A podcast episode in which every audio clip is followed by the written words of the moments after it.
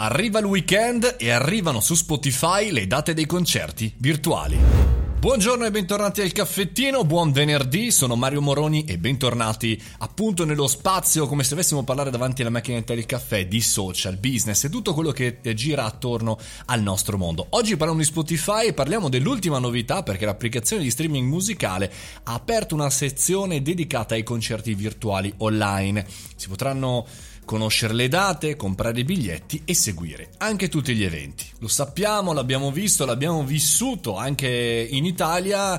Il coronavirus ha sferrato un colpo decisivo al mondo della musica, soprattutto musica dal vivo, ai concerti, ai festival, tant'è che si parla anche di, di, un possibile default di Sanremo, ma tralasciamo quello che è un po' più show business, ma parliamo appunto di musica, no? Pensate ai tantissimi artisti indipendenti e non, e ai tantissimi festival, in Italia abbiamo tantissimi, locali, eh, semi-regionali o anche addirittura quelli nazionali. Bene, Spotify che si è mossa forse un po' dopo perché Facebook ha già lanciato la possibilità di creare eventi a pagamento sui gruppi appunto eh, delle band arriva con questo nuovo strumento. Uno strumento in realtà che permette agli artisti di trasmettere su Spotify tutti gli eventi, tutti i concerti indipendentemente da dove li trasmettono, per cui da Twitch, da Instagram, da Facebook, da YouTube o TikTok. Questa nuova funzionalità interessante è stata sviluppata appunto da Spotify collaborando con una piattaforma che si chiama Songkick e la piattaforma anche di vendita di biglietti Ticketmaster. Praticamente gli artisti potranno fare quello che fanno ora e in più chiaramente avere le revenue degli ascolti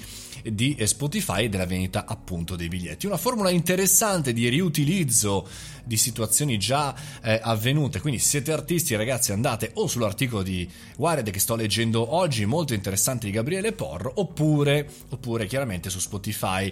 Eh, sarà eh, attiva a brevissimo in tutto il mondo, per cui è chiaro che questa cosa comincia ad essere operativa e interessante anche in vista insomma della chiusura di quest'anno.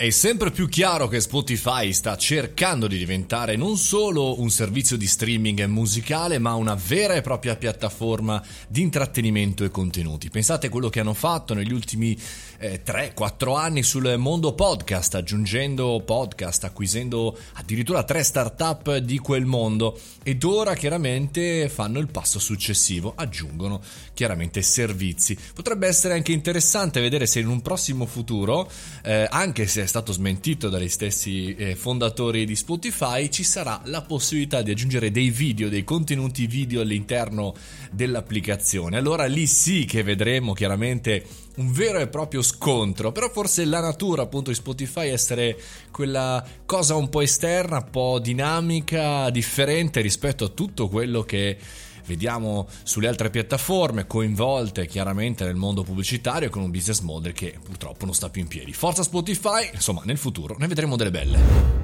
Concludiamo la settimana del caffettino. Se vi va di rivedere, risentire tutto quello che abbiamo fatto, live show compreso, www.mariomoroni.it oppure vi attendiamo tutti all'interno della nostra community Mario Moroni canale su Telegram. Ci risentiamo lunedì alle ore 7.30. Fate i bravi anche nel weekend.